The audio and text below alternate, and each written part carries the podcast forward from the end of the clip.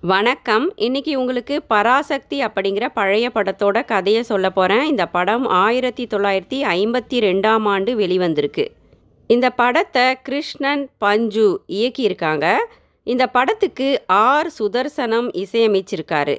இந்த படத்துக்கு திரு மு. கருணாநிதி அவர்கள் திரைக்கதை வசனம் எழுதி தெரிக்க விட்டிருக்காரு. மூன்று அண்ணன்களில் முதல் அண்ணனாக எஸ் வி சகசரநாமம் நடிச்சிருக்காரு. நடு அண்ணனா எஸ். எஸ். ராஜேந்திரன் நடிச்சிருக்கார். கடைசி அண்ணனா திரு. சிவாஜி கணேசன் அவர்கள் நடிச்சிருக்காங்க.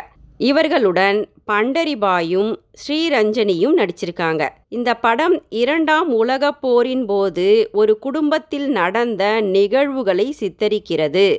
வாங்க கதைக்குள்ள போகலாம். மதுரையில் மாணிக்கம் பிள்ளை அவர்களுக்கு மூன்று மகன்கள் இருக்கிறாங்க. அடுத்து கடைசியாக பிறக்கிறாள் கல்யாணி. கல்யாணி பிறந்தவுடன் தாய் இறந்து விடுகிறார். மாணிக்கம் பிள்ளையின் அந்த மூன்று மகன்களும் பர்மாவுக்கு மாமாவுடன் சென்று அங்கேயே தங்கி படித்து பிழைக்க ஆரம்பிக்கின்றனர். பர்மாவில் மாமா இறந்து விடுகிறார். இப்போது சகசரநாமம் பெரியண்ணன் நன்கு படித்து மாமாவின் மகள் சரஸ்வதியை திருமணம் செய்து கொண்டு விடுகிறார். நடு அண்ணன் எஸ் எஸ் ராஜேந்திரன் அவர்களும் தம்பி சிவாஜி அவர்களும் பெரியண்ணனுக்கு உதவியாக வேலை செய்து கொண்டு வசதியாக அங்கேயே பர்மாவில் வாழ்ந்து கொண்டிருக்கின்றனர். மேலும் தொடர்ந்து பர்மாவிலிருந்து மதுரையில் இருக்கும் தந்தைக்கு பணம் அனுப்பி வைத்து கொண்டு உள்ளனர். குடும்பமே ஓரளவுக்கு வளர ஆரம்பிக்கின்ற தருணம் அது. கடைசி தங்கை கல்யாணிக்கு ஒரு கவிஞருடன் திருமண ஏற்பாடுகளை செய்கிறார் தந்தை மாணிக்கம். தனது மூன்று ஆண் பிள்ளைகளையும் பர்மாவிலிருந்து ஒரே தங்கை கல்யாணியின் திருமணத்திற்கு வந்தே ஆக வேண்டும் என்று கடிதம் எழுதுகிறார் தந்தை மாணிக்கம். தங்கை கல்யாணிக்கு தனது திருமணத்தை விடவும் இதுவரை அண்ணன்களை பார்த்தே இல்லாத காரணத்தால் அண்ணன்களை தனது திருமணத்தில் பார்க்கவே மிகவும் ஆவலாக காத்திருக்கிறாள் தங்கை கல்யாணி. இங்கு பர்மாவில் மூன்று அண்ணன்களுமே தங்களது கடைசி தங்கையின் திருமணத்திற்கு சென்று தங்கை கல்யாணியை எப்படியாவது பார்த்துவிட வேண்டுமென்று துடிக்கின்றனர். குடும்பத்தில் தம்பி சிவாஜியின் மீது இரண்டு அண்ணன்களும் மிகுந்த அன்பும் பாசமும் கொண்டிருக்கின்றனர். சிவாஜிக்கு உழைப்பு என்றால் என்னவென்றே தெரியாது. வசதியான வாழ்க்கை பர்மாவில் சிவாஜிக்கு. போர் நடக்க இருக்கின்ற காரணத்தினால் பர்மாவிலிருந்து ஒரே கப்பல் தான் சென்னையை நோக்கி வர இருக்கிறது. அதில் ஒரே ஒரு டிக்கெட் மட்டுமே கிடைக்கிறது. சகோதரர்கள் அனைவரும் ஒரே மனதாக. தங்களது செல்லத்தம்பி சிவாஜி அவர்களிடம் தங்கை கல்யாணிக்கு பணம் நகை சீர் அனைத்தையும் கொடுத்து அனுப்பி கல்யாணத்தை பார்த்துவிட்டு வரும்படி பயணிக்க அனுப்புகின்றனர். சிவாஜியும் கப்பலில் சென்னைக்கு பயணிக்க ஆரம்பிக்கிறார். இரண்டாம் உலகப்போர் நடந்து கொண்டிருக்கின்ற காரணத்தினால் கப்பலானது மேலும் செல்ல முடியாமல் நடுக்கடலிலேயே நிற்க வேண்டிய நிர்பந்தத்திற்கு உட்படுகிறது. இங்கு கல்யாணி திருமண நாளன்று சரியான நேரத்தில் வர இயலாத அண்ணன்களை பார்க்க முடியாத விரக்தியில் அழுது கொண்டே இருக்கிறாள். திருமணம் முடிந்து கல்யாணியும் கல்யாணியின் கணவனும் மிக சந்தோஷமாக வாழ ஆரம்பிக்கின்றனர். மாதங்கள் ஓடுகிறது. கப்பல் நடுக்கடலில் உலகப் போரின் காரணமாக நின்றே காணப்படுகிறது. போர் முற்றிவிட்டது. போரினால் தந்தைக்கு பர்மாவிலிருந்து பணமும் வரவில்லை. கல்யாணி கர்ப்பவதியாகி குழந்தையே பிறந்து விடுகிறது. மனைவிக்கு மருந்து வாங்க வேகமாக சென்ற கல்யாணியின் கணவர் ஒரு விபத்தினால் வீட்டு வாசலிலேயே இறந்து விடுகிறார். அப்போது மருமகனின் இறப்பை நேரில் பார்த்த கல்யாணியின் தந்தை மாணிக்கமும் உடனே மாரடைப்பு ஏற்பட்டு இறந்து விடுகிறார். கல்யாணி இப்போது அனாதையாகி விட்டாள். பிறந்த ஆண் குழந்தையை கையில் வைத்துக்கொண்டு அவதிப்பட்டு கொண்டிருக்கிறாள் கல்யாணி. கடன் வாங்கி ஒரே பெண்ணின் திருமணத்தை ஆடம்பரமாக செய்த மாணிக்கத்தினாலும் பர்மாவிலிருந்து பணம் வராத காரணத்தினாலும் வீடு சொத்து அனைத்தும் கோர்ட்டில் ஜப்திக்கு வந்து விடுகிறது. இட்லி கடை ஒன்றை போடுகிறாள் கல்யாணி. தெருவோர குடிசையில் தனிமையில் குழந்தையுடன் வசிக்க ஆரம்பிக்கிறாள் கல்யாணி. இப்போது கப்பல் புறப்பட்டு சென்னையை நோக்கி ஒரு வழியாக வந்தடைகிறது. மிடுக்காக சென்னையில் வந்திறங்கிய சிவாஜி அவர்கள் பிச்சைக்காரர்களை பார்த்து ஏளனம் செய்கிறார். மதுரைக்கு சிவாஜிக்கு அடுத்த நாள்தான் ட்ரெயின் இருந்தது. அதனால் சிவாஜி சென்னையில் ஹோட்டலில் தங்க ஆரம்பிக்கிறார். அவர் தங்கியிருந்த ஹோட்டலில் வஞ்சக பெண் ஒருத்தி இருக்கிறாள். சிவாஜியிடம் நிறைய பணம் பொருள் இருப்பதை கவனித்து விடுகிறாள் அந்த ஏமாற்றுக்கார நாகரிக பெண். வழிய வந்து சிவாஜி அவர்களுடன் சிரித்து பழகிய அந்த வஞ்சக பெண் சிவாஜி அவர்களை ஒரு நாட்டியக்காரியிடம் அழைத்து சென்று நாட்டியம் பார்க்க வைக்கிறாள். சிவாஜிக்கு குளிர்பானத்தில் மயக்க மருந்தை கலக்கி கொடுத்துவிட்டு சிவாஜியின் பெட்டி பணம் நகை எல்லாவற்றையும் எடுத்துக்கொண்டு ஓடிவிடுகிறாள். ஒன்றுமே இல்லாத நிலையில் வீதிக்கு வந்த சிவாஜி அவர்கள் பசியின் கொடுமையினால் திருடி உண்ண ஆரம்பிக்கிறார். மதுரைக்கு செல்ல சிவாஜி அவர்கள் கண்ணில் தென்பற்றவர்களிடமெல்லாம் உதவி கோருகிறார். சென்னை தெருக்களில் படுத்துறங்கும் சிவாஜி அவர்களை போலீஸ் துரத்துகிறது. இப்போது சிவாஜி அவர்கள் பைத்தியக்காரனாக நடித்து போலீசிடமிருந்து தப்பித்தும் பொதுமக்களிடம் பணம் பறித்தும் வறுமையில் வாடுகிறார்.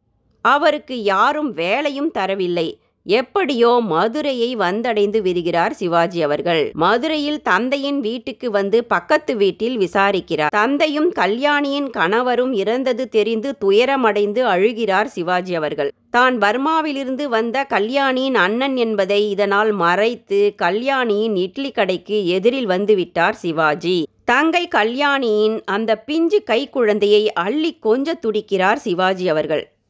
சிவாஜியின் பைத்தியக்கார வேஷத்தினால் தங்கை கல்யாணியுமே சிவாஜியை ஒதுக்க ஆரம்பிக்கிறாள். இளம் கைம்பெண்ணான மிகுந்த அழகுடன் கை குழந்தையுடன் தனித்து வாழத் துடிக்கும் கல்யாணியை ஒழுக்கத்தோடு எளிதில் வாழவிடுமோ இந்த சமுதாயம்? அவளை கழுகுகள் வட்டமிடுகின்றன. பகட்டான ஆடை அணிந்த ரவுடி ஒருவன் பணம் கடன் கொடுப்பது போல கல்யாணியை களங்கப்படுத்த துடிக்கிறான்.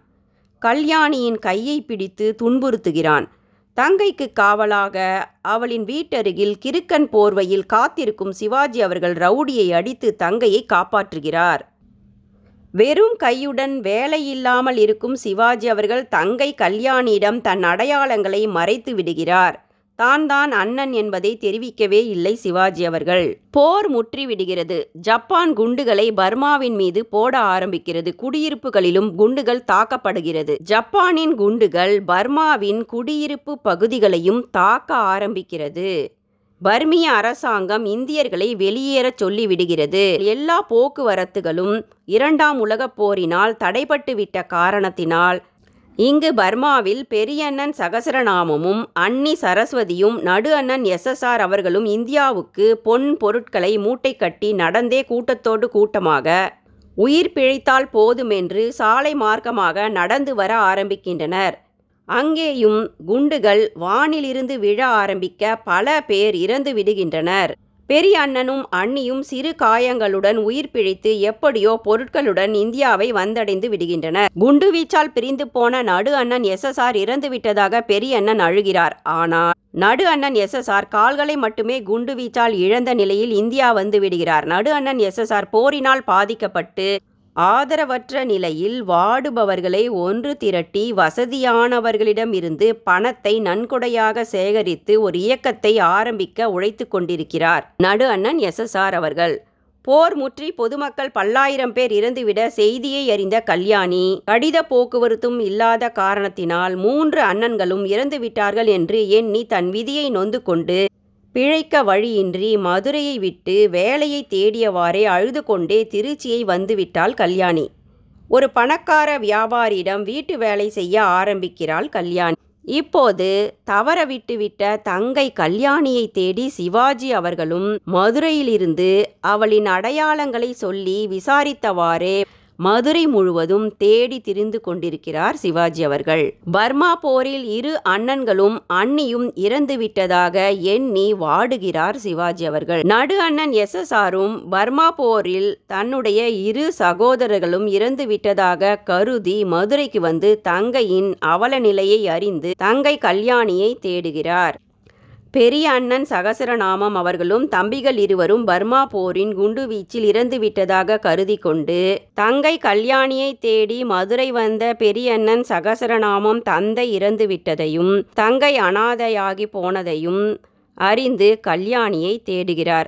மனைவியுடன் ஓரளவு நல்ல நிலையில் மேலும் தன்னுடைய படிப்பை தொடர்ந்த பெரிய அண்ணன் வக்கீலாக வாதாட ஆரம்பிக்கிறார்.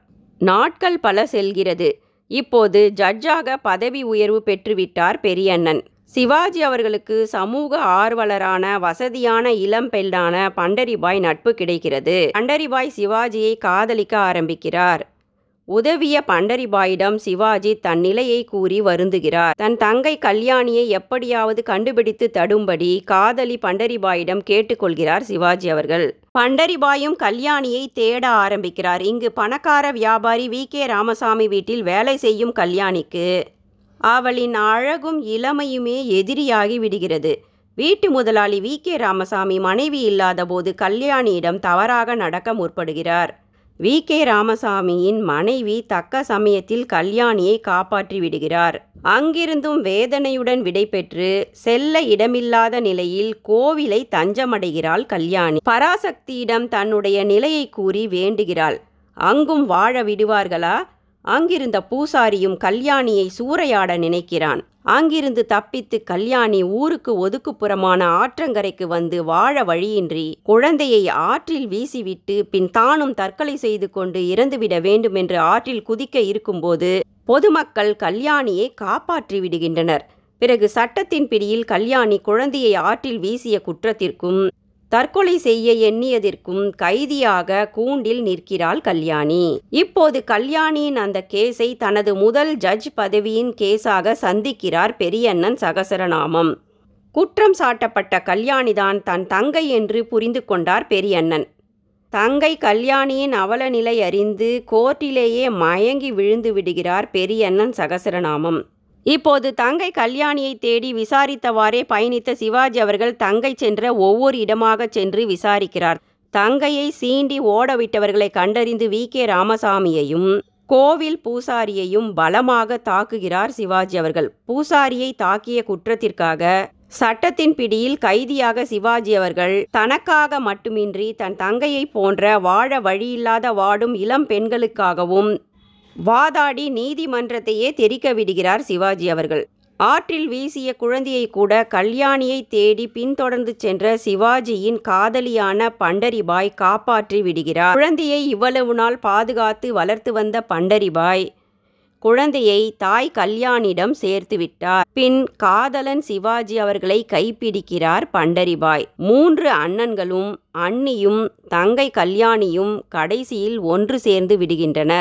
இரண்டாம் உலக போரினால் சாதாரண குடும்பங்களிலும் ஏற்பட்ட மாற்றத்தை இத்திரைப்படம் மிக அழகாக தெரிவுபடுத்தியிருக்கும். சமுதாயத்தில் தனித்து ஒரு இளம் பெண் வாழ எவ்வளவு துன்பங்களை சந்திக்க நேரிடுகிறது என்பதை. திரு. மு. கருணாநிதி அவர்கள் தங்களுடைய வசனங்களால் மிக அழகாக வெளிப்படுத்தி இருப்பார்கள். இந்த பராசக்தி படமே திரு. சிவாஜி கணேசன் அவர்களுடைய முதல் தமிழ் திரைப்படமாகும். இந்த திரைப்படத்தின் மூலம்தான் சிவாஜி எனும் மாபெரும் மாணிக்கத்தை நாம் நடிகராக பெற்று பெருமைப்பட்டு கொண்டிருக்கிறோம். நன்றி.